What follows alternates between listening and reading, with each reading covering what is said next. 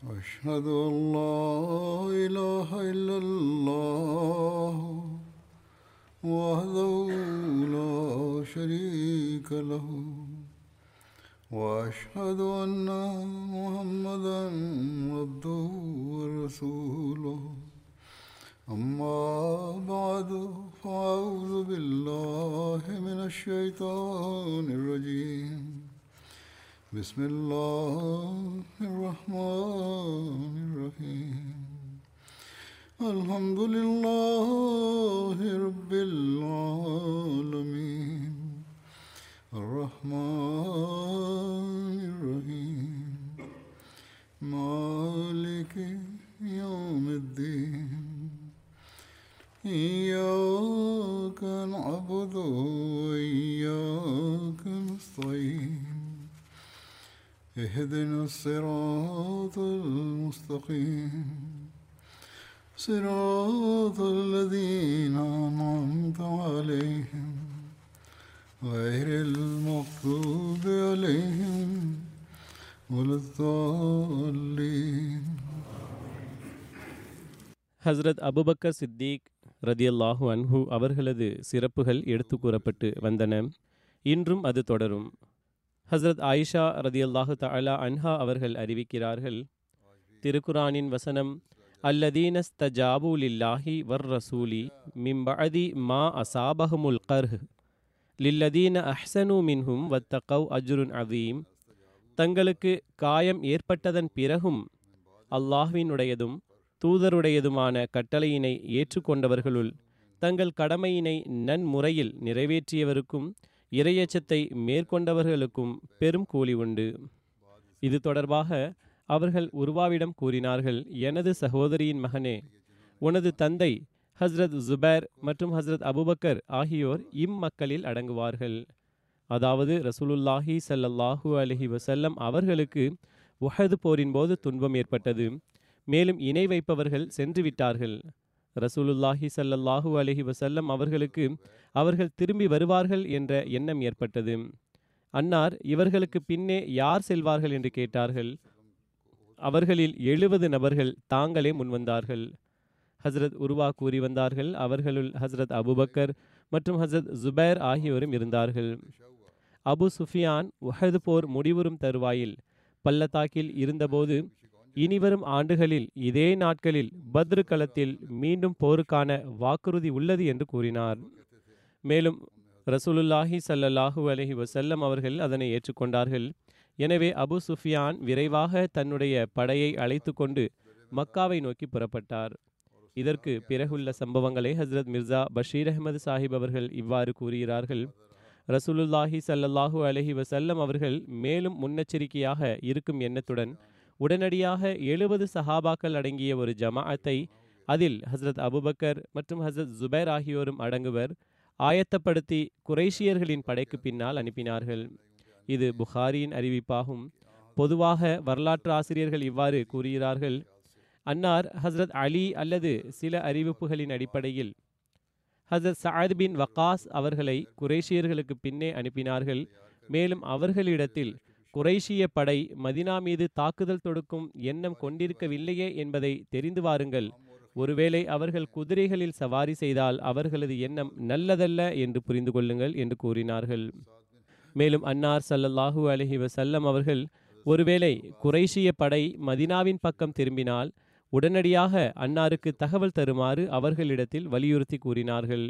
மேலும் ரசூலுல்லாஹி ஸல்லல்லாஹு அலைஹி வஸல்லம் அவர்கள் மிகவும் உணர்ச்சி பெருக்குடன், ஒருவேளை குறைஷியர்கள் இச்சமயம் மதினா மீது தாக்குதல் தொடுத்தால் இறைவன் மீது ஆணையாக நாம் அவர்களுக்கு பதிலடி கொடுத்து அவர்களுக்கு அந்த தாக்குதலின் சுவையை சுவைக்கச் செய்வோம் என்று கூறினார்கள்.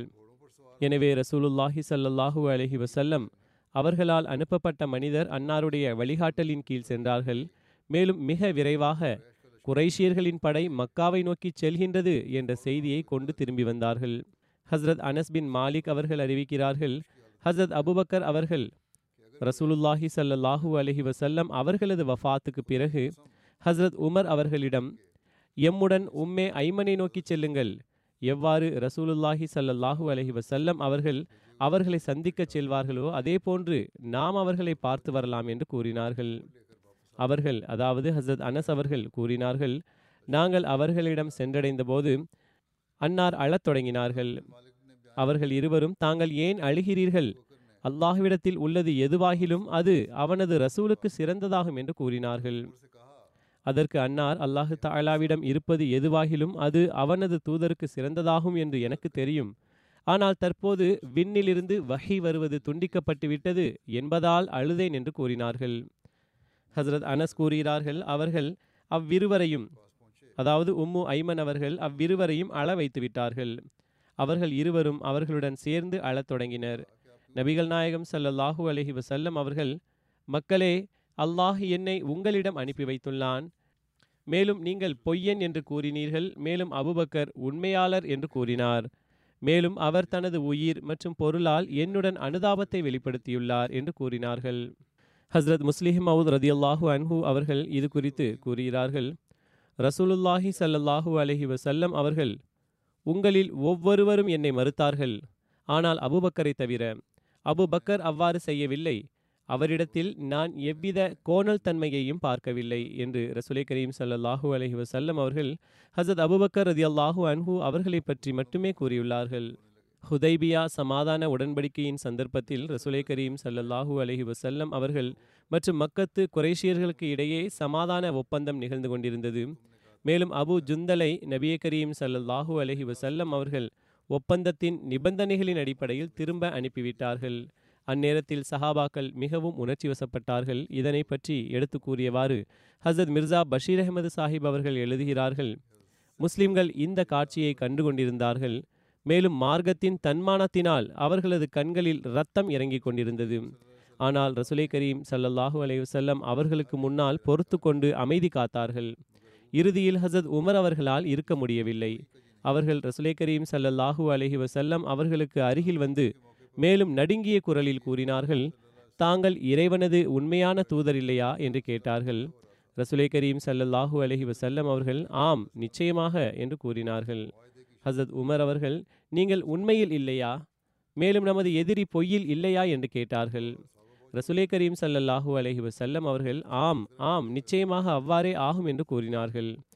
உமர் அவர்கள், பிறகு நாம் நமது உண்மையான மார்க்கத்தின் விஷயத்தில் இத்தகைய இழிவினை ஏன் தாங்கிக் கொள்ள வேண்டும் என்று கேட்டார்கள். ரசூலுல்லாஹி ஸல்லல்லாஹு அலைஹி வஸல்லம் அவர்கள் ஹஸ்ரத் உமர் அவர்களது நிலையை கண்டு சுருக்கமான வார்த்தைகளில், பாருங்கள் உமரே, நான் இறைவனது ரசூலாவேன். மேலும் நான் இறைவனது நாட்டத்தை அறிபவனாவேன். மேலும் அதற்கு முரணாக செல்ல முடியாது. அவனே எனது உதவியாளன் ஆவான் என்று கூறினார்கள். ஆனால் ஹஸ்ரத் உமர் அவர்களது இயல்பில் இருந்த வேகம் சிறிது சிறிதாக அதிகரிக்க தொடங்கியது. அன்னார், தாங்கள் எங்களிடம் நாம் பைத்துல்லாஹ்வை வலம் வருவோம் என்று கூறவில்லையா என்று கேட்டார்கள். அன்னார், ஆம், நிச்சயமாக நான் கூறினேன். ஆனால் இந்த வலம் வருதல் நிச்சயம் இதே ஆண்டு நிகழும் என்றா கூறினேன் என்று கேட்டார்கள். உமர் அவர்கள், இல்லை, அவ்வாறு இல்லை என்று கூறினார்கள். அன்னார், பிறகு காத்திருங்கள், நீங்கள் இன்ஷா அல்லாஹ் நிச்சயம் மக்காவில் நுழைவீர்கள். மேலும் காபாவை வலம் வருவீர்கள் என்று கூறினார்கள். ஆனால் அந்த உணர்ச்சி பெருக்கின் நிலையில் ஹஸ்ரத் உமர் அவர்கள் திருப்தி கொள்ளவில்லை. ஆனால் ரசூலுல்லாஹி ஸல்லல்லாஹு அலைஹி வஸல்லம் அவர்களது குறிப்பிடும்படியான திகில் உணர்வு இருந்ததனால் உமர் அவர்கள் அங்கிருந்து விலகிச் சென்று ஹஸரத் அபூபக்கர் அவர்களிடம் வந்தார்கள். மேலும் அவர்களுடனும் இதே விதத்தில் உணர்ச்சிகரமாக விஷயங்களை பேசினார்கள். ஹஸரத் அபூபக்கர் ரதியல்லாஹு அன்ஹு அவர்களும் ரசூலே கரீம் ஸல்லல்லாஹு அலைஹி வஸல்லம் அவர்கள் கொடுத்ததை போன்று பதில் கொடுத்தார்கள். ஆனால் அத்துடன் அபூபக்கர் ரதியல்லாஹு அன்ஹு அவர்கள் அறிவுரையின் வடிவில், உமரே, பாருங்கள், நிலையாக இருங்கள். மேலும் இறைவனது ரசூலின் தோல் மீது நீங்கள் வைத்திருக்கின்ற கையை விட்டுவிடாதீர்கள். ஏனென்றால் இறைவன் மீதானையாக நாம் எவரது கையில் நமது கையை வைத்திருக்கிறோமோ அந்த மனிதர் என் நிலையிலும் உண்மையாளராவார் என்று கூறினார்கள். ஹஸ்ரத் உமர் அவர்கள் கூறினார்கள், அச்சமயம் நான் உணர்ச்சி பெருக்கால் அனைத்து விஷயங்களையும் கூறிவிட்டேன். ஆனால் பிறகு எனக்கு மிகவும் வெட்கம் ஏற்பட்டது. மேலும் நான் தௌபாவின் வடிவில் இந்த பலவீனத்தின் கரையை சுத்தப்படுத்துவதற்காக அதிகமாக நஃபில் செயல்களை செய்தேன் என்று கூறினார்கள். அதாவது எனது இந்த பலவீனத்தின் கரை அகல நான் சதக்கா செய்தேன், நோன்புகளை நோற்றேன், உபரியான தொழுகைகளை தொழுதேன், மேலும் அடிமைகளை விடுதலை செய்தேன் என்று கூறினார்கள். இந்த சம்பவத்தை பற்றி எடுத்துரைத்தவாறு ஹஸரத் முஸ்லிம் மவுத் ரதியல்லாஹு அன்ஹு அவர்களும் எழுதியுள்ளார்கள், கூறுகிறார்கள். அன்னார் கூறுகிறார்கள், ஒருமுறை ரசுலை கரீம் ஸல்லல்லாஹு அலைஹி வஸல்லம் அவர்கள் சஹாபாக்களை நோக்கி கூறினார்கள், நான் உங்களுக்கு அதிகமாக கட்டளையிட்டுள்ளேன், ஆனால் நான் உள தூய்மையுள்ள மக்களுக்குள்ளும் சில முறை தேவைகளின் ஆன்மாவை கண்டிருக்கின்றேன். ஆனால் அபூபக்கர் ரதியல்லாஹு அன்ஹு அவர்களுக்குள் நான் இந்த ஆன்மாவை ஒருபோதும் பார்க்கவில்லை என்று கூறினார்கள். எனவே ஹுதைபியா உடன்படிக்கையின் சந்தர்ப்பத்தில் ஹஸரத் உமர் ரதியல்லாஹு அன்ஹு அவர்களை போன்ற மனிதரும் கலங்கிவிட்டார்கள். மேலும் அன்னார் அதே கலக்கமடைந்த நிலையில் ஹஸரத் அபூபக்கர் ரதியல்லாஹு அன்ஹு அவர்களிடம் சென்றார்கள். மேலும் நாம் உம்ரா செய்வோம் என்று இறைவனது வாக்குறுதி நம்முடன் இல்லையா என்று கேட்டார்கள். அதற்கு அவர்கள், ஆம், இறைவனது வாக்குறுதி உள்ளது என்று கூறினார்கள். அதற்கு அவர்கள், இறைவன் நம்மிடம் அவன் நமக்கு உதவி ஒத்தாசை வழங்குவான் என்று வாக்குறுதி அளிக்கவில்லையா என்று கேட்டார்கள். ஹஸரத் அபூபக்கர் ரதியல்லாஹு அன்ஹு அவர்கள், ஆம், அளித்துள்ளான் என்று கூறினார்கள். அதற்கு அவர்கள், பிறகு நாம் உம்ரா செய்தோமா என்று கேட்டார்கள். ஹஸரத் அபூபக்கர் அவர்கள், உமரே, இறைவன் நாம் இதே ஆண்டு உம்ரா செய்வோம் என்று எப்போது கூறினான் என்று கேட்டார்கள். பிறகு அன்னார், நமக்கு வெற்றி கிடைத்துவிட்டதா என்று கேட்டார்கள். ஹஸரத் அபூபக்கர் அவர்கள், இறைவனும் அவனது தூதரும் வெற்றி என்பதன் அர்த்தத்தை நம்மை விட நன்கு அறிவார்கள் என்று கூறினார்கள். ஆனால் உமருக்கு இந்த பதிலால் திருப்தி ஏற்படவில்லை. மேலும் அவர்கள் அதே கலக்கமடைந்த நிலையில் ரசூலுல்லாஹி ஸல்லல்லாஹு அலைஹி வஸல்லம் அவர்களை அடைந்தார்கள். மேலும், அல்லாஹ்வின் தூதர் அவர்களே, நாம் மக்காவில் வலம் வந்தவாறு நுழைவோம் என்று இறைவன் நம்மிடம் வாக்குறுதி வழங்கவில்லையா என்று கேட்டார்கள். அதற்கு அன்னார் ஆம் என்று கூறினார்கள். அன்னார், நாம் இறைவனது அடியார்கள் இல்லையா, மேலும் நம்முடன் இறைவனது வெற்றிக்கான வாக்குறுதி இல்லையா என்று கேட்டார்கள். அன்னார் இருக்கின்றது என்று கூறினார்கள். ஹஸரத் உமர் அவர்கள், அல்லாஹ்வின் தூதர் ஸல்லல்லாஹு அலைஹி வஸல்லம் அவர்களே, நாம் உம்ரா செய்தோமா என்று கேட்டார்கள். அன்னார், இறைவன் இதே ஆண்டு உம்ரா செய்வோம் என்று எப்போது கூறினான்? இவ்வாண்டு உம்ரா செய்வோம் என்பது எனது கருத்தாகும். இறைவன் எதனையும் குறிப்பிட்டு கூறவில்லை என்று கூறினார்கள். அதற்கு அவர்கள், பிறகு வெற்றிக்கான வாக்குறுதி என்பதன் அர்த்தம் என்ன என்று கேட்டார்கள். அதற்கு ரசூலை கரீம் ஸல்லல்லாஹு அலைஹி வஸல்லம் அவர்கள், இறைவனது வெற்றி நிச்சயம் வரும், மேலும் அவன் அளித்த வாக்குறுதி என் நிலையிலும் முழுமையடையும் என்று கூறினார்கள். இவ்வாறாக அபூபக்கர் ரதியல்லாஹு அன்ஹு அவர்கள் அளித்த அதே பதிலை ரசூலை கரீம் ஸல்லல்லாஹு அலைஹி வஸல்லம் அவர்களும் வழங்கினார்கள். இந்த இரு அறிவிப்புகளில் உள்ள வித்தியாசம் இது மட்டுமே ஆகும். முந்தைய ஒரு அறிவிப்பு இதுவும் ஆகும். முதலில் ரசூலுல்லாஹி ஸல்லல்லாஹு அலைஹி வஸல்லம் அவர்களிடத்தில் சென்று ஹஸரத் உமர் அவர்கள், பிறகு ஹஸரத் அபூபக்கர் அவர்களிடம் சென்றார்கள். மேலும் ஹஸரத் முஸ்லிஹ் மௌத் ரதியல்லாஹு அன்ஹு அவர்கள் கூறினார்கள், விஷயம் அதுவேதான், ஆனால் முதலில் அபூபக்கர் அவர்களிடம் சென்றார்கள், பிறகு ரசூலுல்லாஹி ஸல்லல்லாஹு அலைஹி வஸல்லம் அவர்களிடம் சென்றார்கள். ஹஸரத் அபு ஹுரைரா அவர்களிடம் இருந்து அறிவிப்பு, இரண்டு மனிதர்கள் ஒருவர் மற்றவரை தகாத வார்த்தைகளால் திட்டினார்கள். ஒரு மனிதர் முஸ்லிம்களில் ஒருவராக இருந்தார். மேலும் ஒரு மனிதன் யூதர்களில் ஒருவராக இருந்தான். அந்த முஸ்லிம் முஹம்மது ஸல்லல்லாஹு அலைஹி வஸல்லம் அவர்களுக்கு அனைத்து உலகங்கள் மீதும் சிறப்பம்சத்தை வழங்கியவன் மீது ஆணையாக என்று கூறினார். யூதனோ மூசாவுக்கு அனைத்து உலகங்கள் மீதும் சிறப்பை வழங்கியவன் மீது ஆணையாக என்று கூறினார். எனவே முஸ்லிம் இதனால் தனது கையை உயர்த்தினார். மேலும் யூதனது முகத்தில் அடித்தார்.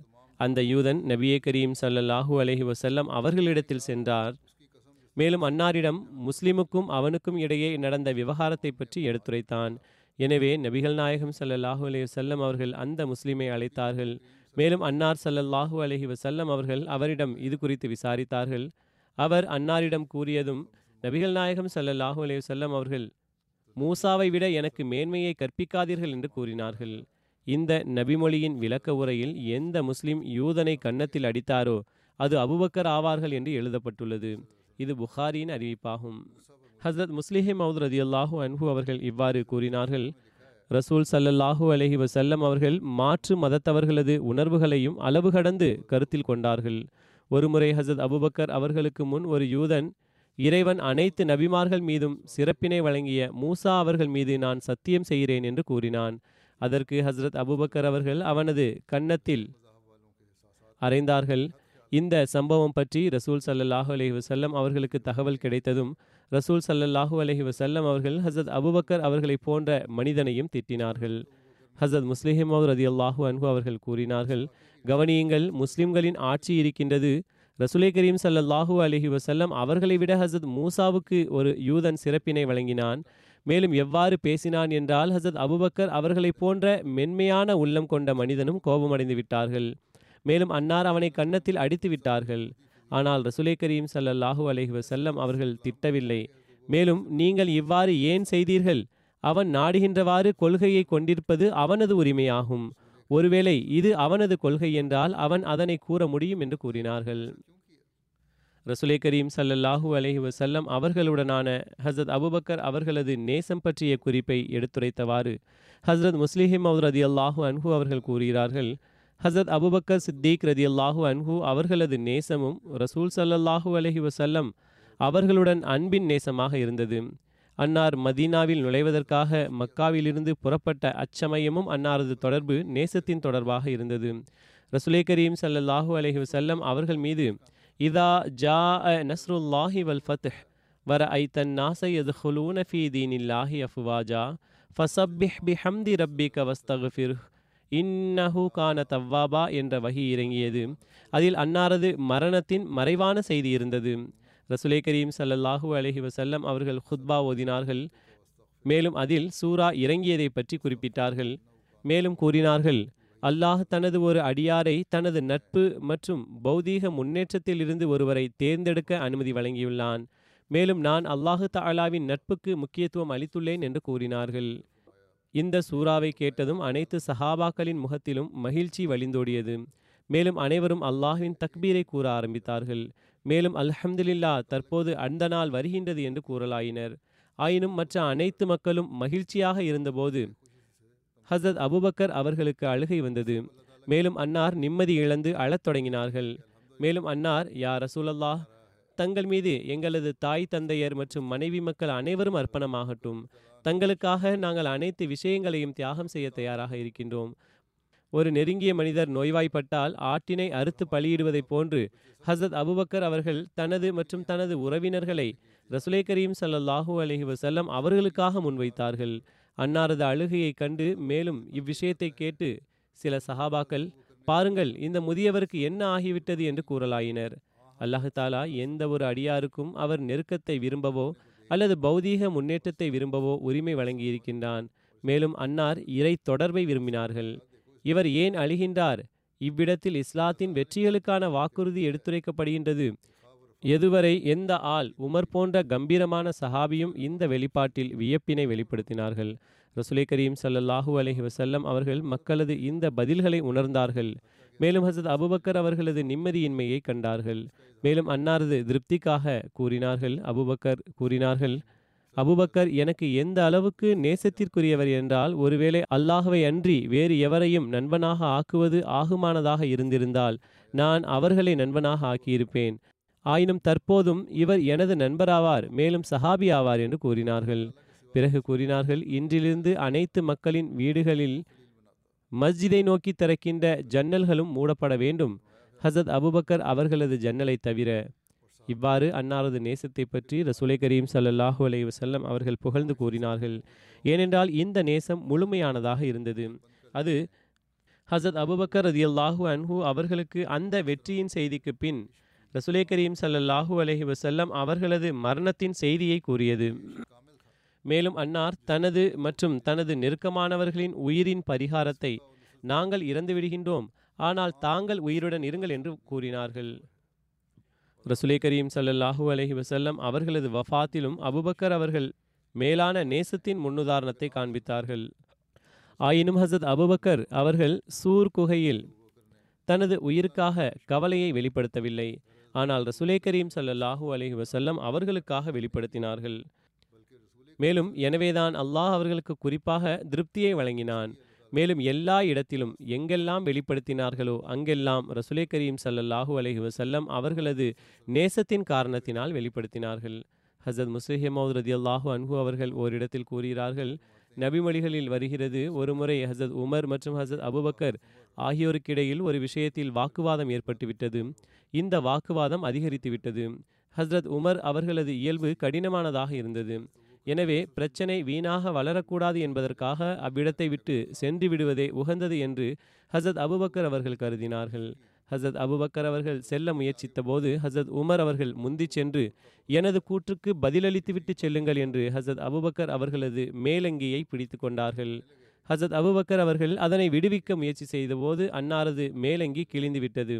அன்னார் அங்கிருந்து தனது வீட்டிற்கு சென்று விட்டார்கள். ஆனால் உமர் அவர்களுக்கு என் மீது புகார் செய்ய சென்றுள்ளார்கள் என்ற சந்தேகம் உருவானது. அவர்களும் நேராக ரசூலுல்லாஹி ஸல்லல்லாஹு அலைஹி வஸல்லம் அவர்களை சென்றடைந்தார்கள். அங்கு சென்று பார்த்ததும் அபூபக்கர் அவர்கள் அங்கு இருக்கவில்லை. ஆனால் அவர்களது உள்ளத்தில் வெட்க உணர்வு உருவாகிவிட்டிருந்தது. எனவே அன்னார், யா ரசூலுல்லாஹ், என்னால் தவறு நேர்ந்து விட்டது. நான் ஹசரத் அபூபக்கர் அவர்களுடன் கடுமையாக நடந்து கொண்டேன். ஹசரத் அபூபக்கர் அவர்கள் மீது அவர்களது எந்த தவறும் இல்லை, தவறு என்னுடையதே ஆகும் என்று கூறினார்கள். ஹசரத் உமர் அவர்கள் ரசூலுல்லாஹி ஸல்லல்லாஹு அலைஹி வஸல்லம் அவர்களிடம் சென்றடைந்ததும் ஹசரத் அபூபக்கர் அவர்களிடம் சென்று, ஒருவர் ஹசரத் உமர் அவர்கள் ரசூலுல்லாஹி ஸல்லல்லாஹு அலைஹி வஸல்லம் அவர்களிடம் தாங்கள் தங்கள் மீது புகார் கூறியுள்ளார்கள் என்று கூறினார். ஹசரத் அபூபக்கர் அவர்களது உள்ளத்திலும் நானும் எனது குற்றமின்மையை நிரூபிக்கச் செல்ல வேண்டும், விஷயம் ஒரு புறமாக ஆகிவிடக்கூடாது, நானும் எனது கருத்தை எடுத்து வைக்க ஏதுவாக செல்ல வேண்டும் என்ற எண்ணம் உருவானது.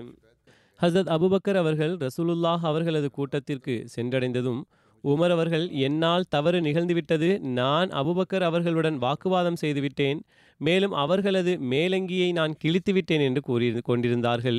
ரசூலுல்லாஹி ஸல்லல்லாஹு அலைஹி வஸல்லம் அவர்கள் இந்த விஷயத்தை கேட்டதும் அன்னாரது முகத்தில் கோபத்தின் அடையாளங்கள் வெளிப்பட்டன. ரசூலுல்லாஹி ஸல்லல்லாஹு அலைஹி வஸல்லம் அவர்கள், மக்களே, உங்களுக்கு என்ன நேர்ந்துவிட்டது? முழு உலகமும் என்னை மறுத்தார்கள், மேலும் நீங்களும் எனது எதிரிகளாய் இருந்தீர்கள். அச்சமயம் அபூபக்கர் மட்டுமே என் மீது ஈமான் கொண்டிருந்தார், மேலும் எல்லா விதத்திலும் எனக்கு உதவி புரிந்தார். பிறகு கவலையுடன், தற்போதும் நீங்கள் என்னையும் அபூபக்கரையும் விட்டுவிட மாட்டீர்களா என்று கூறினார்கள். அன்னார் இதனை கூறி கொண்டிருக்கும் போதே ஹசரத் அபூபக்கர் அவர்கள் நுழைந்தார்கள். இதன் அடுத்த விளக்கத்தை எடுத்துரைத்தவாறு ஹசரத் முஸ்லிம் மவ்த் ரதியல்லாஹு அன்ஹு அவர்கள் கூறுகிறார்கள், உண்மையான நேசத்திற்கான உதாரணம் இதுவே ஆகும். ஹசரத் அபூபக்கர் அவர்கள் எவ்வாறு உள்ளே நுழைந்து அவர்கள் என்ன வழிமுறையை கையாண்டார்கள் என்பதன் முன்னுரையை எழுதியவாறு ஹசரத் முஸ்லிம் மவ்த் அவர்கள், இதுதான் உண்மையான நேசத்திற்கு முன்னுதாரணமாகும். யா ரசூலல்லாஹ், எனது தவறு இல்லை, உமரின் தவறுதான் என்று சாக்கு போக்கு கூறுவதற்கு பகரமாக அன்னார் ரசூலுல்லாஹி ஸல்லல்லாஹு அலைஹி வஸல்லம் அவர்களது உள்ளத்தில் கோபம் உருவாகிவிட்டது என்பதை கண்டு அன்னார் உண்மையான நேசர் என்ற நிலையில் இதனை பொறுத்து கொள்ள முடியவில்லை இதனை பொறுத்து கொள்ள முடியவில்லை. எனது காரணத்தினால் ரசூலுல்லாஹி ஸல்லல்லாஹு அலைஹி வஸல்லம் அவர்களுக்கு வேதனை ஏற்பட்டுள்ளது என்பதை பொறுத்து கொள்ள முடியாமல் உள்ளே வந்ததும் ரசூலுல்லாஹி ஸல்லல்லாஹு அலைஹி வஸல்லம் அவர்களுக்கு முன்னே முழங்காலிட்டவாறு அமர்ந்தார்கள். மேலும், யா ரசூலல்லாஹ், உமர் அவர்களது தவறு இல்லை, என்னுடைய தவறுதான் என்று கூறினார்கள். பாருங்கள், ஹசரத் அபூபக்கர் அவர்கள் எந்த அளவுக்கு உண்மையான நேசராக இருந்தார்கள். அன்னாரால் அன்னாரது நேசத்திற்குரியவரது உள்ளத்திற்கு ஏற்பட்ட வேதனையை தாங்கிக் கொள்ள முடியவில்லை. அன்னார் இதனை கண்டு, அதாவது உமர் அவர்கள் மீது கோபம் கொண்டுள்ளார்கள் என்பதை கண்டு அவர்கள் இதனால் மகிழ்ச்சி அடையவில்லை. பொதுவாக மக்கள் அவர்கள் தங்களது எதிராளிக்கு திட்டு விழுவதை கண்டு நன்கு திட்டு விழுந்தது என்று மகிழ்ச்சி அடைவார்கள். ஆனால் உண்மையான நேசர் ரசூலுல்லாஹி ஸல்லல்லாஹு அலைஹி வஸல்லம் அவர்களது உள்ளத்திற்கு வேதனை எந்த காரணத்தினாலும் ஏற்படுவதை விரும்பவில்லை. அன்னார், தான் குற்றவாளியாக ஆகிவிடுகிறேன், ஆனால் எனது நேசத்திற்குரியவரது உள்ளம் வேதனையடையக்கூடாது என்று கூறினார்கள். மேலும் மிகவும் பணிவுடன், யா ரசூலல்லாஹ், உமரது தவறு இல்லை, எனது தவறுதான் என்று கூறினார்கள். ஹசரத் முஸ்லிம் மவ்த் ரதியல்லாஹு அன்ஹு அவர்கள் கூறுகிறார்கள், ஒருவேளை ஹசரத் அபூபக்கர் அவர்கள் ரசூலுல்லாஹி ஸல்லல்லாஹு அலைஹி வஸல்லம் அவர்களது மனக்குறையை தீர்த்து வைப்பதற்காக, அன்னாரது உள்ளம் வேதனையடையக்கூடாது என்பதற்காக அநீதி இழைக்கப்பட்டவராக இருந்தும் அநீதி இழைத்தவராக ஆனார்கள் என்றால், ஒரு மூமின் அடியார் தனது இறைவனது திருப்தியை பெறுவதற்காக இறைவனது திருப்திக்கு மிக அருகில் உள்ள அந்த செயலை செய்யாமல் இருப்பது என்பது எவ்வாறு இருக்க முடியும்? அல்லாஹு தாலாவின் திருப்தியை பெறுவதற்கான செயல்களை செய்வதும் அல்லாஹு தாலாவை கோபப்படுத்தாமல் இருக்கும் செயலை செய்யாமல் இருப்பதுமே மூமினின் அடையாளமாகும். இது தொடர்பாக தனது உதாரணத்தை முன்வைத்தார்கள். பிறகு ஹசரத் முஸ்லிம் மவ்த் ரதியல்லாஹு அன்ஹு அவர்கள் ஓரிடத்தில் கூறுகிறார்கள், ஹசரத் உமர் அவர்கள் ஒரு முறை, ரசூலுல்லாஹ், இது தௌராத் ஆகும் என்று கூறினார்கள். ரசூலுல்லாஹி ஸல்லல்லாஹு அலைஹி வஸல்லம் அவர்கள் அவர்களது வார்த்தைகளை கேட்டதும் அமைதியானார்கள். ஆனால் அதனை திறந்து அவர்கள் ஓத ஆரம்பித்தார்கள். இதனால் ரசூலுல்லாஹி ஸல்லல்லாஹு அலைஹி வஸல்லம் அவர்களது முகத்தில் விருப்பமின்மையின் அடையாளங்கள் வெளிப்பட்டன. ஹசரத் அபூபக்கர் ரதியல்லாஹு அன்ஹு அவர்கள் இந்த விஷயத்தை பார்த்ததும் அன்னார் ஹஸ்ரத் உமர் அவர்கள் மீது கோபம் கொண்டார்கள். மேலும் அவர்கள் ரசூலுல்லாஹி ஸல்லல்லாஹு அலைஹி வஸல்லம் அவர்கள் இதனை தீயதாக கருதுகிறார்கள் என்பதை நீர் பார்க்கவில்லையா என்று கேட்டார்கள். அவர்களது வார்த்தைகளை கேட்டதும் ஹஸ்ரத் உமர் அவர்களுக்கும் இதன்பால் கவனம் ஏற்பட்டது. மேலும் அவர்கள் ரசூலே கரீம் ஸல்லல்லாஹு அலைஹி வஸல்லம் அவர்களது முகத்தை பார்த்தார்கள். மேலும் அவர்களுக்கும் அன்னாரது முகத்தில் கோபத்தின் அடையாளங்கள் தென்பட்டன. எனவே அவர்கள் ரசூலுல்லாஹி ஸல்லல்லாஹு அலைஹி வஸல்லம் அவர்களிடம் மன்னிப்பு வேண்டினார்கள். ஹஸ்ரத் முஸ்லிஹ் மௌத் ரதியல்லாஹு அன்ஹு அவர்கள் இந்த சம்பவத்தை ஒரு வசனத்தின் விளக்க உரையில் எடுத்துரைத்துள்ளார்கள். ரசூலுல்லாஹி ஸல்லல்லாஹு அலைஹி வஸல்லம் அவர்களது கோபம் உமர் அவர்கள் தௌராத்தின் இஸ்லாமிய போதனைகளுக்கு புறம்பான ஒரு வசனத்தை படித்ததனால் வந்தது. தௌராத்தை ஏன் ஓதினார்கள் என்ற காரணத்தினால் அல்ல. ஒருவேளை எவருக்கும் அதன் விளக்க உரையை படிக்க ஆர்வம் இருந்தால் தப்சீரே கபீர் பாகம் ஆறில் அதிகாரம் நூறு வசனம் எண் மூன்றில் இதன் எஞ்சிய விளக்கமும் எழுதப்பட்டுள்ளது. அங்கிருந்து பார்த்து கொள்ளலாம். ஹஸ்ரத் முஸ்லிஹ் மௌத் ரதியல்லாஹு அன்ஹு அவர்கள் கூறுகிறார்கள், ரசூலுல்லாஹி ஸல்லல்லாஹு அலைஹி வஸல்லம் அவர்களை சஹாபாக்கள் எவ்வாறு பின்பற்றி வந்தார்கள் என்பதற்கான ஆதாரத்தை ஹஸ்ரத் அபூபக்கர் அவர்களது ஒரு சம்பவத்திலிருந்து பெற முடியும். ரசூலுல்லாஹி ஸல்லல்லாஹு அலைஹி வஸல்லம் அவர்களது வஃபாத்துக்கு பிறகு சில அரேபிய கோத்திரங்கள் ஜக்காத் கொடுப்பதிலிருந்தும் மறுத்துவிட்டார்கள். எனவே ஹஸ்ரத் அபூபக்கர் அவர்கள் அவர்களுக்கு எதிராக போர் புரிய ஆயத்தமானார்கள். அச்சமயத்தின் சூழ்நிலை எந்த அளவுக்கு இக்கட்டானதாக இருந்தது என்றால், ஹஸ்ரத் உமர் போன்ற மனிதர் அந்த மக்களுடன் மென்மையாக நடந்து கொள்ள வேண்டும் என்று ஆலோசனை வழங்கினார்கள். ஆனால் அபூபக்கர் ரதியல்லாஹு அன்ஹு அவர்கள் பதில் கூறினார்கள், ரசூலுல்லாஹி ஸல்லல்லாஹு அலைஹி வஸல்லம் அவர்கள் இட்ட அந்த கட்டளையை புறக்கணிப்பதற்கு அபு கஹாஃபாவின் மகனுக்கு என்ன ஆற்றல் இருக்கிறது என்று பதிலளித்தார்கள். இறைவன் மீது ஆணையாக, ஒருவேளை இந்த மக்கள் ரசூலுல்லாஹ் அவர்களுடைய காலகட்டத்தில் ஒட்டகத்தில் மணியை கட்டும் ஒரு கயிற்றுக்கும் ஜக்காத்து கொடுத்து வந்திருந்தால் நான் அந்த கயிற்றையும் அவர்களிடமிருந்து பெற்றே தீருவேன். அவர்கள் ஜக்காத்து செலுத்தாதவரை நான் மூச்சும் வாங்க மாட்டேன் என்று கூறினார்கள். இது புகாரியின் அறிவிப்பாகும். ஹசத் அபூபக்கர் அவர்கள், ஒருவேளை நீங்கள் இவ்விவகாரத்தில் என்னுடன் ஒத்துழைக்க முடியவில்லை என்றால் சந்தேகமின்றி ஒத்துழைக்க வேண்டாம், நான் தனியாக இருந்தே அவர்களை எதிர்ப்பேன் என்று கூறினார்கள். இது எந்த அளவுக்கு ரசூல் அவர்களின் கீழ்ப்படிதலாக இருக்கின்றது. மிகவும் அபாயகரமான சூழ்நிலையிலும் பெரும் சஹாபாக்களும் சண்டையிடுவதற்கு எதிராக ஆலோசனை வழங்கியிருந்தும் பிறகும் ரசூலுல்லாஹி ஸல்லல்லாஹு அலைஹி வஸல்லம் அவர்களது கட்டளையை முழுமைப்படுத்துவதற்காக அவர்கள் எல்லாவித அபாயத்தையும் தாங்கிக் கொள்வதற்காக ஆயத்தமாகிவிடுகிறார்கள். அதே போன்று உசாமாவின் படையை தடுப்பது பற்றியும் சஹாபாக்கள் மிகவும் அழுத்தம் கொடுத்தார்கள். ஆனால் ஹஸரத் அபூபக்கர் அவர்கள், ஒருவேளை எதிரிகள் மதினாவை வெற்றி பெற்று முஸ்லிம் பெண்களின் சடலங்களை இழுத்துச் சென்றாலும் நான் ரசூலுல்லாஹி ஸல்லல்லாஹு அலைஹி வஸல்லம் அவர்கள் அனுப்புவதற்காக ஆயத்தப்படுத்திய இந்த படையை என்னால் தடுக்க முடியாது என்று கூறினார்கள். ஹஸ்ரத் ஜாபீர் அறிவிக்கிறார்கள், ரசூலுல்லாஹி ஸல்லல்லாஹு அலைஹி வஸல்லம் அவர்கள் கூறினார்கள், ஒருவேளை என்னிடத்தில் பஹ்ரைனின் செல்வம் வந்தால் நான் உங்களுக்கு இவ்வளவு இவ்வளவு மற்றும் இவ்வளவு கொடுப்பேன் என்று கையால் சைகை செய்து கூறினார்கள். ஆனால் அந்த செல்வமானது நபியே கரீம் ஸல்லல்லாஹு அலைஹி வஸல்லம் அவர்கள் இறந்த பிறகு கிடைத்தது.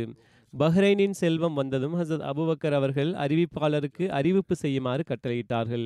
மேலும் அந்த அறிவிப்பாளர் ரசூல் ஸல்லல்லாஹு அலைஹி வஸல்லம் அவர்களுடைய பொறுப்பில் எவருக்கும் கடனோ அல்லது வாக்குறுதியோ இருந்தால் எங்களிடம் வாருங்கள் என்று அறிவிப்பு செய்வித்தார்கள். இதனை கேட்டு நான் அவர்களிடம் சென்றேன். மேலும் நான் ரசூல் ஸல்லல்லாஹு அலைஹி வஸல்லம் அவர்கள் என்னிடம் இன்ன இன்ன வாக்குறுதி அளித்தார்கள் என்று இவர்கள் கூறினார்கள். எனவே ஹஸரத் அபூபக்கர் அவர்கள் மூன்று மடங்கு நிரம்ப வழங்கினார்கள், அதாவது முழுவதுமாக அதிகரித்து வழங்கினார்கள். அலிபின் மதியனி அவர்கள், சுஃபியான் இரண்டு கைகளையும் ஒன்றாக்கி நிறைய அளந்து இவ்வாறு வழங்கினார்கள். இவ்வாறாக மூன்று லப்பை வழங்கினார்கள் என்று கூறி வந்தார்கள். ஹஸரத் அபு சயீத் ஹுத்ரி அவர்கள் அறிவிக்கிறார்கள், பஹ்ரைனின் செல்வம் வந்ததும் நான் ஹஸரத் அபூபக்கர் அவர்களின் அறிவிப்பாளர் ரசூலே கரீம் ஸல்லல்லாஹு அலைஹி வஸல்லம் அவர்கள் எவருக்கும் ஏதேனும் வாக்குறுதி வழங்கி இருந்தால் அவர்கள் வாருங்கள் என்று அறிவிப்பு செய்தவாறு கேட்டேன். மக்கள் ஹஸரத் அபூபக்கர் அவர்களிடம் வந்தார்கள். அவர்கள் அவர்களுக்கு வழங்கினார்கள். பிறகு ஹஸரத் அபு பஷீர் முஅஸ்னி வந்தார்கள். அவர்கள் கூறினார்கள், ரசூல் ஸல்லல்லாஹு அலைஹி வஸல்லம் அவர்கள், அபு பஷீர் எங்களிடம் ஏதாவது வந்தால் எங்களிடம் வாருங்கள் என்று கூறினார்கள். எனவே ஹஸரத் அபூபக்கர் அவர்கள் அவர்களுக்கு இரண்டு மூன்று கைகள் அளவுக்கு லப்பை நிரப்பி கொடுத்தார்கள். அதனை அவர்கள் ஆயிரத்து நானூறு திர்ஹத்திற்கு பெற்றார்கள். லப் என்பதற்கு இரண்டு கைகளாலும் நிரப்பி கொடுப்பது ஆகும். ஹசரத் அபூபக்கர் சித்தீக் அவர்கள் சஹாபாக்கள் அவர்களிடத்தில் பேச்சுவார்த்தையில் மூழ்கியிருந்தார்கள். சிறிது நேரத்திற்கு பிறகு அன்னார் தனது அடிமையிடம் தண்ணீர் கொண்டு வருமாறு கூறினார்கள். அடிமை சிறிது நேரத்தில் மண்பாண்டத்தில் தண்ணீர் கொண்டு வந்தார். ஹசரத் அபூபக்கர் சித்தீக் அவர்கள் தனது இரண்டு கைகளால் மண்பாண்டத்தை பிடித்தார்கள். மேலும் தாகம் தீர்ப்பதற்காக தனது வாய்க்கு அருகில் கொண்டு சென்றார்கள். அன்னார் பாத்திரத்தில் தேன் நிரம்பியுள்ளதையும் அதில் தண்ணீரும் கலந்திருப்பதையும் கண்டார்கள். அன்னார் அந்த பாத்திரத்தை வைத்து விட்டார்கள். மேலும் அந்த தண்ணீரை அருந்தவில்லை. பிறகு அடிமையை நோக்கி பார்த்தார்கள். மேலும் அவரிடம் இது என்ன என்று கேட்டார்கள். அதற்கு அந்த அடிமை தண்ணீரில் தேன் கலந்துள்ளது என்று கூறினார். ஹசரத் அபூபக்கர் சித்தீக் அவர்கள் பாத்திரத்தை உன்னிப்பாக பார்க்க ஆரம்பித்தார்கள். சில நொடிகள் கழிந்திருக்கும் அன்னாரது கண்களில் இருந்து கண்ணீரின் வெள்ளம் பெருக்கெடுத்து ஓடியது. ஹசரத் அபூபக்கர் சித்தீக் அவர்கள் தேம்பி தேம்பி அழத் தொடங்கினார்கள். அழுது அழுது அன்னாரது குரல் மேலோங்கத் தொடங்கியது. மேலும் அன்னாருக்கு கடுமையான மயக்கம் ஏற்பட்டது. மக்கள் அன்னாரை கவனித்தார்கள். மேலும் ரசூல் ஸல்லல்லாஹு அலைஹி வஸல்லம் மேலும் ரசூலின் ஹலிஃபாவே தங்களுக்கு என்ன நேர்ந்தது என்று ஆறுதல் வழங்கத் தொடங்கினார்கள். தாங்கள் இந்த அளவுக்கு அதிகமாக ஏன் அழுகிறீர்கள்? எங்களது தாய் தந்தையர் உங்கள் மீது அர்ப்பணமாகட்டும். தாங்கள் தேம்பி தேம்பி ஏன் அழுகிறீர்கள் என்று கேட்டார்கள். ஆனால் ஹஜ்ரத் அபூபக்கர் சித்தீக் அவர்கள் அழுவதை நிறுத்தவில்லை. மாறாக அக்கம் பக்கத்தில் இருந்த அனைத்து மக்களும் அன்னாரை பார்த்து அழத் தொடங்கினார்கள். மேலும் அழுது அழுது அவர்கள் அமைதியாகவும் ஆகிவிட்டார்கள். ஆனால் ஹசரத் அபூபக்கர் அவர்கள் தொடர்ந்து அழுது கொண்டிருந்தார்கள். அன்னாரது கண்ணீர் சிறிது குறைந்ததும் மக்கள் அன்னாரிடம் அழுவதற்கான காரணத்தை கேட்டார்கள். ரசூலுல்லாஹி ஸல்லல்லாஹு அலைஹி வஸல்லம் அவர்களது ஹலீஃபாவே இவ்வாறு ஏன் அழுதீர்கள்? இறுதியில் தங்களை எது அழச் செய்தது என்று கேட்டார்கள். ஹசரத் அபூபக்கர் சித்தீக் அவர்கள் தனது ஆடையின் ஓரத்தால் கண்ணீரை துடைத்தவாறு தன்னை ஆசுவாசப்படுத்தியவாறு கூறினார்கள். நான் நபியே கரீம் ஸல்லல்லாஹு அலைஹி வஸல்லம் அவர்களது மரண நோயின் நாட்களில் நான் ரசூல் ஸல்லல்லாஹு அலைஹி வஸல்லம் அவர்களை தனது கைகளால் சில பொருளை விலக்கி வைத்தவாறு கண்டேன். ஆனால் அந்த பொருள் எனக்கு தென்படவில்லை. அன்னார் பலவீனமான குரலால் என்னை விட்டு விலகிவிடு என்னை விட்டு விலகிவிடு என்று கூறிக்கொண்டிருந்தார்கள். நான் இங்கும் அங்கும் பார்த்தேன். ஆனால் ஒன்றும் தென்படவில்லை. நான் யா ரசூலுல்லாஹி ஸல்லல்லாஹு அலைஹி வஸல்லம் தாங்கள் ஏதோ ஒரு பொருளை தங்களிடமிருந்து விலக்கி கொண்டிருக்கிறீர்கள் என்று நான் காண்கின்றேன். தங்கள் அருகில் எந்த ஒரு பொருளும் தென்படவில்லையே என்று கூறினேன். ரசூல் ஸல்லல்லாஹு அலைஹி வஸல்லம் அவர்கள் என்னை கவனித்தவாறு கூறினார்கள். இது உண்மையில் உலகமாக இருந்தது. அது தனது ஒட்டுமொத்த அலங்காரம் மற்றும் பரிசுடன் என்னை நோக்கி வந்தது. நான் அதனிடம் விலகிச் சென்றுவிடு என்று கூறினார்கள். ஒரு ஆன்மீக காட்சியின் நிலை அன்னாரிடத்தில் ஏற்பட்டிருந்தது. விலகிச் செல் என்று அன்னார் இவ்வாறு கூறியதும் அது ஒருவேளை ரசூலே கரீம் ஸல்லல்லாஹு அலைஹி வஸல்லம் அவர்கள் என்னிடமிருந்து பாதுகாப்பு பெற்று விட்டார்கள் என்றால் என்ன? ரசூலே கரீம் ஸல்லல்லாஹு அலைஹி வஸல்லம் அவர்களுக்கு பிறகு வரவிருக்கின்ற மக்கள் என்னிடமிருந்து ஒருபோதும் தப்பிக்க முடியாது என்று கூறியவாறு அது விலகிச் சென்று விட்டது. அபூபக்கர் சித்தீக் அவர்கள் கவலையடைந்தவாறு தனது தலையை அசைத்தார்கள். மேலும் கவலை தோய்ந்த குரலில், மக்களே, எனக்கும் இந்த தேன் கலந்த நீரின் காரணத்தினால் அச்சம் உருவானது. இந்த உலகம் என்னை சூழ்ந்துவிடவில்லையே என்ற என்று எண்ணி நான் தேம்பி தேம்பி அழுதேன் என்று கூறினார்கள். அல்லாஹு தஆலாவின் மீதான அச்சம் அவ்வளவு இருந்தது. ஈராக்கின் வெற்றிகளின் போது ஒரு விலைமதிப்புள்ள போர்வை கிடைத்தது. ஹசரத் ஹாலித் அவர்கள் படை வீரர்களது ஆலோசனையின் அடிப்படையில் அந்த போர்வையை அபூபக்கர் சித்தீக் அவர்களிடம் பரிசாக அனுப்பி வைத்தார்கள். மேலும் இதனை தாங்கள் பெற்றுக்கொள்ளுங்கள், தங்களுக்காக அனுப்பப்படுகிறது என்று எழுதினார்கள். ஆனால் ஹசரத் அபூபக்கர் அவர்கள் அதனை பெற்றுக்கொள்வதை உகந்ததாக கருதவில்லை. மேலும் தனது உறவினர்களுக்கும் வழங்கவில்லை, அவர்களுக்கு வழங்கினார்கள். எஞ்சியவை இன்ஷா அல்லாஹ் இனிவரும் நாட்களில் எடுத்துரைக்கப்படும். தற்போது நான் இரண்டு மர்ஹூம்களின் நற்குறிப்பை பற்றி கூற விரும்புகின்றேன். மேலும் பிறகு அவர்களது ஜனாசா காயிப் தொழுகையையும் தொழ வைப்பேன் இன்ஷா அல்லாஹ். முதலாவது மதிப்பிற்குரிய சமியுல்லா சியால் சாஹிப் அவர்களுடையதாகும். அவர்கள் தஹ்ரீகே ஜதீதில் வக்கீலு ஜராஅத்தாக இருந்தார்கள். எண்பத்தி ஒன்பது வயதில் இறை விருப்பத்தால் வஃபாத்தானார்கள். இன்னா லில்லாஹி வ இன்னா இலைஹி ராஜிவூன். அல்லாஹு தஆலாவின் அருளால் மூசியாக இருந்தார்கள். அவர்களது தந்தையார் ரஹ்மத்துல்லா சியால் சாஹ் சாஹிப் ஆவார்கள். சமியுல்லா சியால் சாஹிப் அவர்களது குடும்பத்தில் அஹ்மதியத் அவர்களது தந்தை ரஹ்மத்துல்லா சியால் சாஹிப் அவர்கள் வாயிலாக வந்தது. அவர்கள் ஹசரத் இரண்டாவது ஹலீஃபத்துல் மஸீஹ் அவர்களுடைய காலத்தில் ஆயிரத்தி தொள்ளாயிரத்தி முப்பத்தி எட்டாம் ஆண்டு பையத் செய்தார்கள். அச்சமயம் சமியுல்லா சியால் சாஹிப் அவர்களது வயது நான்காக இருந்தது.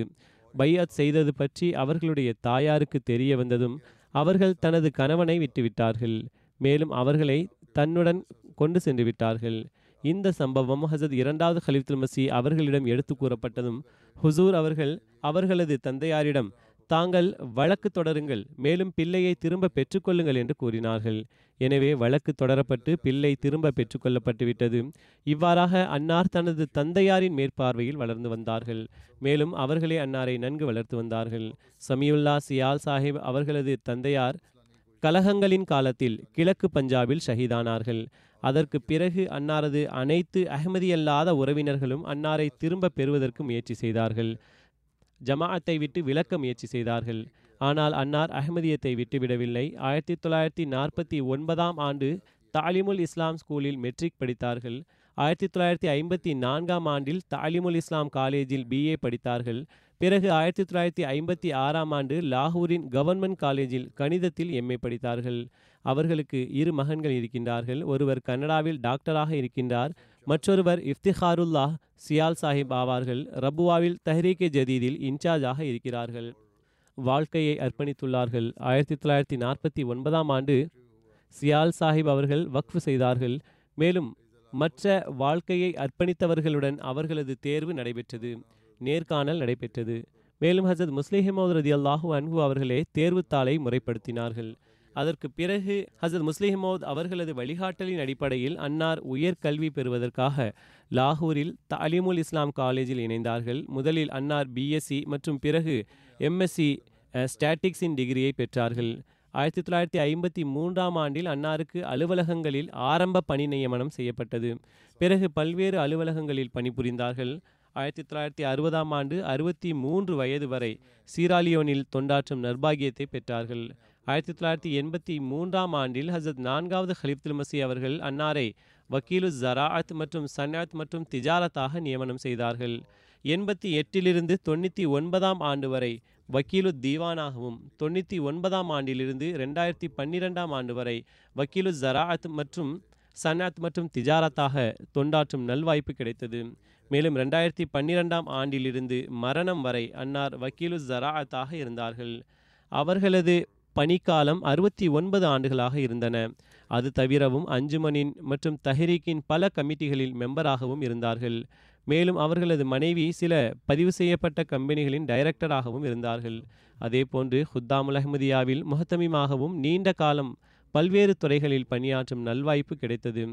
அவர்களது மனைவி அமதுல் ஹஃபீஸ் சியால் சாஹிபா கூறுகிறார்கள், அறுபத்தி நான்கு வருட திருமண வாழ்க்கையில் நான் அவர்களை மிகவும் நல்லவராகவும் அனுதாப உணர்வுள்ளவராகவும் இறைவனின் மீது நம்பிக்கை கொண்ட அன்பு செலுத்தக்கூடியவராகவும் பார்த்திருக்கின்றேன். தனது எல்லா பணிகளிலும் தன்னை விட மற்றவர்களுக்கு முன்னுரிமை வழங்கி வந்தார்கள். காலத்தின் ஹலீஃபாவின் கட்டளைகளுக்கு எல்லா விஷயத்தை விடவும் முதன்மை வழங்கி வந்தார்கள். கூறுகிறார்கள், எனக்கு திருமணமானதும் அவர்கள் ஆரம்பத்திலேயே என்னிடம் நான் ஒரு வாழ்க்கையை அர்ப்பணித்தவனாவேன், மேலும் ஒரு வாழ்க்கையை அர்ப்பணித்தவனின் மனைவியும் வாழ்க்கையை அர்ப்பணித்தவராவார் என்று எனக்கு புரிய வைத்தார்கள். பிறகு ஏழைகளை பராமரிப்பவராகவும் விருந்தினர்களை உபசரிப்பவராகவும் எங்களது வீட்டில் அந்த விருந்து உபசரிப்பு அதிகமாக நடந்தது என்று கூறுகிறார்கள். அவர்களது மகன் இஃப்திகாருல்லா சியால் சாஹிப் கூறுகிறார்கள், ஜமாஅத்துடனான விசுவாசம் மற்றும் நேசம் குழந்தை பருவத்திலிருந்தே அன்னாரது அன்னாரிடம் மிக அதிகமாக இருந்தது. ஆயிரத்தி தொள்ளாயிரத்தி நாற்பத்தி ஏழாம் ஆண்டு கலகத்தின் போது அன்னாரது தந்தை ஷஹீதானதும் அவர்கள் முற்றிலும் தனித்து விடப்பட்டார்கள். மேலும் கூறப்பட்டதை போன்று அவர்களது உறவினர்களில் அவர்களது தந்தை மட்டுமே அஹ்மதி ஆவார்கள். மேலும் தாயாரும் விட்டு சென்று விட்டார்கள். உறவினர்கள் அவர்களிடம், நீர் அஹ்மதியத்தை விட்டுவிட்டால் நாங்கள் உங்களது அனைத்து உலக மற்றும் கல்வி கட்டணங்களையும் ஏற்றுக்கொள்வோம் என்று கூறினார்கள். ஆனால் அஹ்மதியத் மீதான நேசம் மற்றும் அஹ்மதியத்தின் உண்மைத்துவம் மீது உறுதியான நம்பிக்கை இருந்த காரணத்தினால் அவர்கள், ஒருவேளை நான் பசியால் மரணித்தாலும் பிறகும் கூட அஹ்மதியத்தை விட்டுவிட மாட்டேன் என்று பதிலளித்தார்கள். மேலும் பிறகு எப்போதும் தனது ஈமானில் நிலைத்திருந்தார்கள். வக்ஃபின் இந்த தொடர் எதிர்காலத்தில் அவர்களது சந்ததிகளிலும் தொடர வேண்டும் என்று அதீத விருப்பம் கொண்டவராக இருந்தார்கள். எனவே கூறுகிறார்கள், நான் வக்ஃப் செய்தபோது மிகவும் மகிழ்ச்சியுற்றார்கள். மேலும் இங்கு லண்டன் வந்திருந்தார்கள். ஹசரத் நான்காவது கலீஃபத்துல் மஸீஹ் அவர்களுக்கு தானே அதனை தெரிவித்தார்கள். ஹசரத் நான்காவது கலீஃபத்துல் மஸீஹ் அவர்கள் மிகுந்த மகிழ்ச்சியை வெளிப்படுத்தினார்கள். உண்மையான வக்ஃப் இதுவே ஆகும். இந்த தொடர் எதிர்காலத்தில் சந்ததிகளிலும் தொடர வேண்டும். மார்க்க அல்லது பௌதீக கஷ்டங்கள் வந்தால் இறைவன் முன் குனிந்து விடுவார்கள். மேலும் அந்த கடினங்கள் தீர்வதற்காக மிக உருக்கத்துடன் துவாக்கள் செய்வார்கள். பிறகு மற்றொரு மகன் எழுதுகிறார்கள், நான் அவர்களது முழு வாழ்நாளிலும் ஒரு முறை கூட தஹஜுதை விட்டதாக பார்க்கவில்லை. ஏழைகளுக்கு இயன்றவரை உதவிகள் செய்வார்கள். அவர்களது வஃபாத்துக்கு பிறகு பல மக்கள் என்னிடம் வந்து குறிப்பாக எங்களுக்கு ஏதேனும் எவ்விதத்திலும் பண தேவை இருந்தால் உடனடியாக அவர்களிடம் செல்வோம், மேலும் எப்பொழுதும் அவர் எங்களுக்கு உதவி செய்து வந்தார்கள் என்று குறிப்பிட்டார்கள். சில நேரங்களில் வீடுகளில் ஏதேனும் விவகாரங்கள் நேரிட்டால், மேலும் ஜமாஅத்தின் தொண்டுகளும் அதே நேரத்தில் இருந்தால், அந்நேரம் அவர்கள் ஜமாஅத்தின் பணிக்காக புறப்பட்டு விடுவார்கள். மேலும் தனது வீட்டு பிரச்சனைகளை அல்லாஹ்வினிடத்தில் விட்டு விடுவார்கள். அவர்களது மருமகள் கூறுகிறார்கள், எப்போதும் என்னை ஜமாஅத்துடன் அன்பு மற்றும் ஹிலாஃபத்துடன் விசுவாசமாக இருக்க பாடம் எடுப்பார்கள். மேலும் காலத்தின் ஹலீஃபாவின் நாவிலிருந்து வெளிப்படும் ஒவ்வொரு வார்த்தையின் மீதும் பெரும் நம்பிக்கை கொண்டிருந்தார்கள். இந்த ஜமாஅத்தில் அன்னார் கூறுகிறார்கள், வக்ஃபின் ஆரம்ப நாட்களில் ஹஸரத் இரண்டாவது கலீஃபத்துல் மஸீஹ் அவர்களிடம் சென்றபோது அச்சமயம் சர்ச்சில் எண்பது வயதில் பிரதம மந்திரியாக ஆனார். மீண்டும் ஹஸரத் இரண்டாவது கலீஃபத்துல் மஸீஹ் அவர்கள் அவர்களிடம், ஒருவேளை சர்ச்சில் எண்பது வயதில் பிரதம மந்திரியாக ஆக முடியும் எனும்போது நீங்கள் ஜமாஅத்தின் தொண்டுகளை அத்தனை வருடங்கள் வரை ஏன் செய்ய முடியாது என்று கூறினார்கள். எனவே இந்த வார்த்தைகளால் கூறுகிறார்கள், நான் தற்சமயம் எத்தனை மக்கள் இருக்கின்றோமோ, இந்த குரூப்பில் வாழ்க்கையை அர்ப்பணித்தவர்களாக இருக்கின்றோமோ, அவர்கள் அனைவருக்கும் குறைந்தபட்சம் எண்பது வருடங்களாவது நிச்சயம் இருக்கும். மேலும் அல்லாஹ் தஆலா எண்பது வருடங்கள் வரை தொண்டாற்றும் நல்வாய்ப்பை தருவானாக. எனவே சௌத்ரி ஹமீதுல்லா சாஹிப் அவர்கள் அவர்களுடன் இருந்தவர்கள் ஆவார்கள். முஸ்லிஹுத்தீன் சாஹிப் அவர்கள் இவர்கள் அனைவரும் எண்பதை விட அதிக வயது பெற்றிருந்தார்கள். இல்லை, இந்த முதல் குறிப்பு அவர்களுடைய மகனுடையதாகும். தற்போது அவர்களுடைய மருமகள் இவ்வாறு கூறுகிறார்கள், எனது சிறு வயதிலேயே எனது பெற்றோர்கள் மரணித்து விட்டார்கள். மேலும் மாமனாரின் வடிவில் எனக்கு தந்தையின் அன்பு அவர்களிடமிருந்து கிடைத்தது. இருபத்தி இரண்டு ஆண்டுகால திருமண வாழ்க்கையில் எப்போதும் அவர்களிடமிருந்து பரிவையும் தந்தையின் நேசத்தையுமே கண்டிருக்கின்றேன். அஹ்மதியத்தின் மீது உண்மையான நேசம் மற்றும் ஹிலாஃபத்துடன் ஆழமான நேசம் கொண்டவராக, ஏழைகளை பராமரிக்கக்கூடியவராக, விருந்தினர்களை உபசரிக்கும் மனிதராக, அமரும்போதும் எழும்போதும் அல்லாஹ்வின் திக்ர் செய்யும் சிறிய சிறிய விஷயங்களுக்காக நன்றி செலுத்துபவராக, என்னுடைய பிள்ளைகளின் தர்பியத்திலும் பெரும் பங்கு வகித்தவராக இருந்தார்கள். அவர்களுக்கு திருக்குரானின் மொழியாக்கத்தை கற்றுக் கொடுத்து, மேலும் ஹஸரத் வாக்களிக்கப்பட்ட மசீஹ் இஸ்லாம் அவர்களது நூல்களை படிப்பதன்பால் கவனமூட்டி கொண்டிருந்தார்கள். மேலும் பிறகு தேர்வும் எடுத்து வந்தார்கள். கூறுகிறார்கள், பிள்ளைகள் தாதாஜானுடன் அமரும்போதெல்லாம் எப்போதும் ஜமாஅத்தின் வரலாறு மற்றும் ஹலீஃபாக்களின் பரிவு மற்றும் நேசத்தின் சம்பவங்களை எடுத்துரைப்பார்கள்.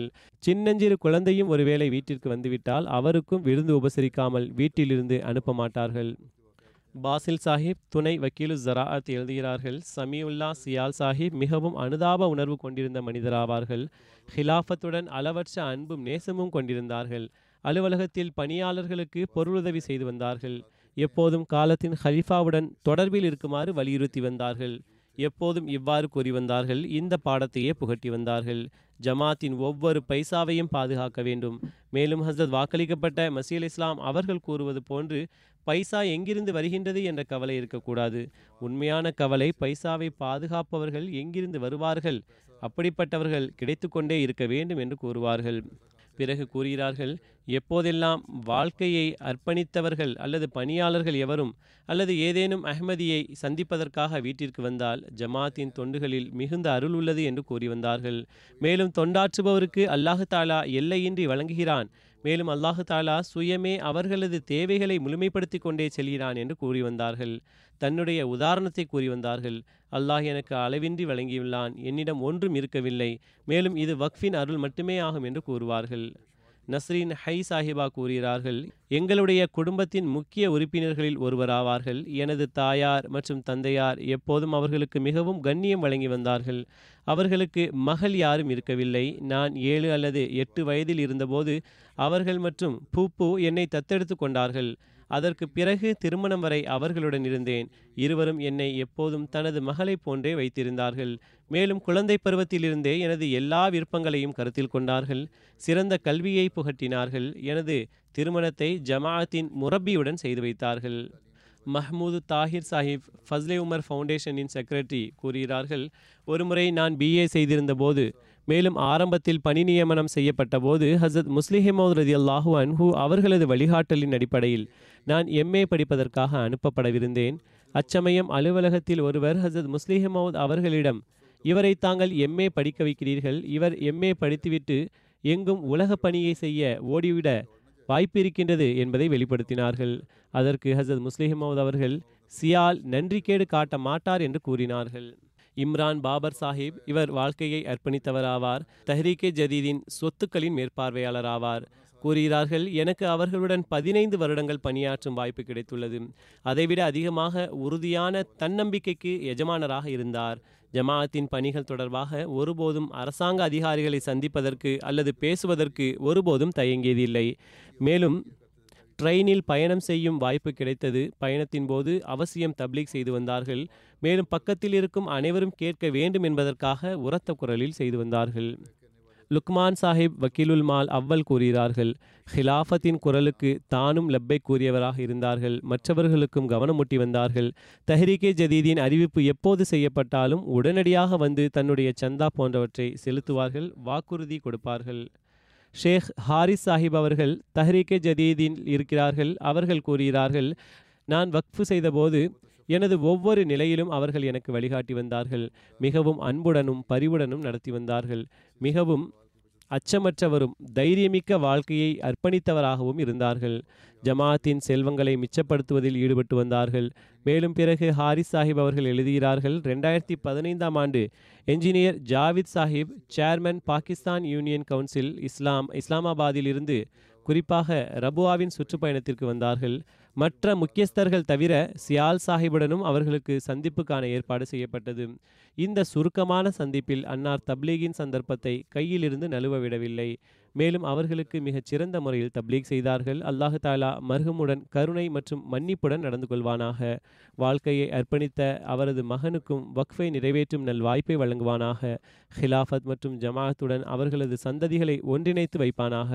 மேலும் அவர்களது உறவினர்களுக்கு நிம்மதியை வழங்குவானாக.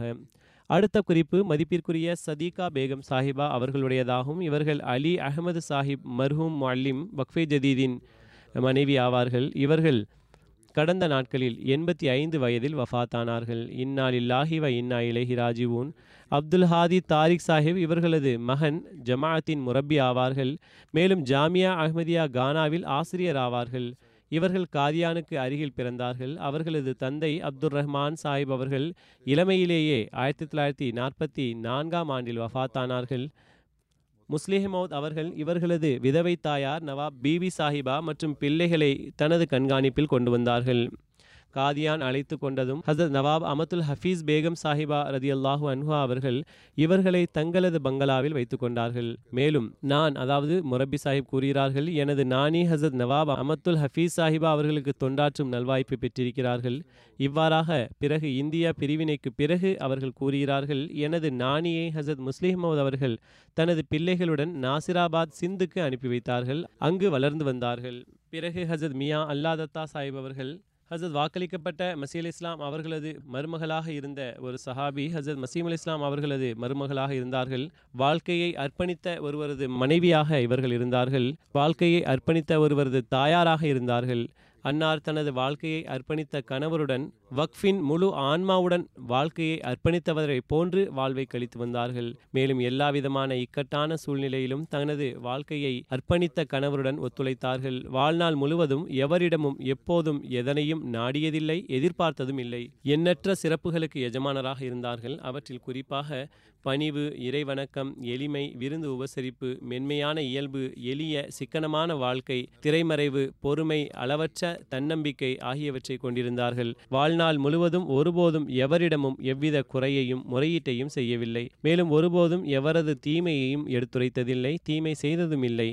நம்மவர் மற்றும் மாற்றார்களிடமும் நேசம் மற்றும் உள தூய்மையுடன் நடந்து கொள்வார்கள். ஐவேளை தொழுகை மட்டுமின்றி முறையாக தஹஜுதையும் பேணி வந்தார்கள். அதே போன்று திருக்குரானை ஓதுவதையும் முறையாக செய்து வந்தார்கள். மேலும் இறுதி நாட்களில் உடல்நிலை சரியில்லாமல் இருந்த போதிலும் சரியான முறையில் தொழ முடியாமல் இருந்தபோது, மௌலா ஆத்தினி சஹத், என் இறைவா எனக்கு ஆரோக்கியத்தை வழங்குவாயாக, மேலும் உன்னை சரியான முறையில் வணங்க முடிகின்ற அளவுக்கு தைரியத்தை தந்தருள்வாயாக என்று துவா செய்து வந்தார்கள். பின்விட்டு சென்றவர்களில் அவர்களுக்கு இரண்டு மகள்களும் மூன்று மகன்களும் இருக்கின்றார்கள். நான் கூறியது போன்று ஒரு மகன் அப்துல் ஹாதி தாரிக் சாஹிப் ஜமாஅத்தின் முரப்பியாக இருக்கின்றார் கானாவில். மேலும் அங்கு செயற்களத்தில் இருப்பதனால் தனது தாயாரின் ஜனாசாவில் கலந்து கொள்ள முடியவில்லை. அல்லாஹ் தாலா அவர்கள் அனைவருக்கும் பொறுமை மற்றும் தன்னம்பிக்கையை வழங்குவானாக. அவர்களது நன்மைகளை தொடரச் செய்யும். மேலும் மர்ஹூமாவுடன் மகுஃபிரத் மற்றும் கருணையுடன் நடந்து கொள்வானாக. அவர்களது அந்தஸ்தை உயர்த்துவானாக.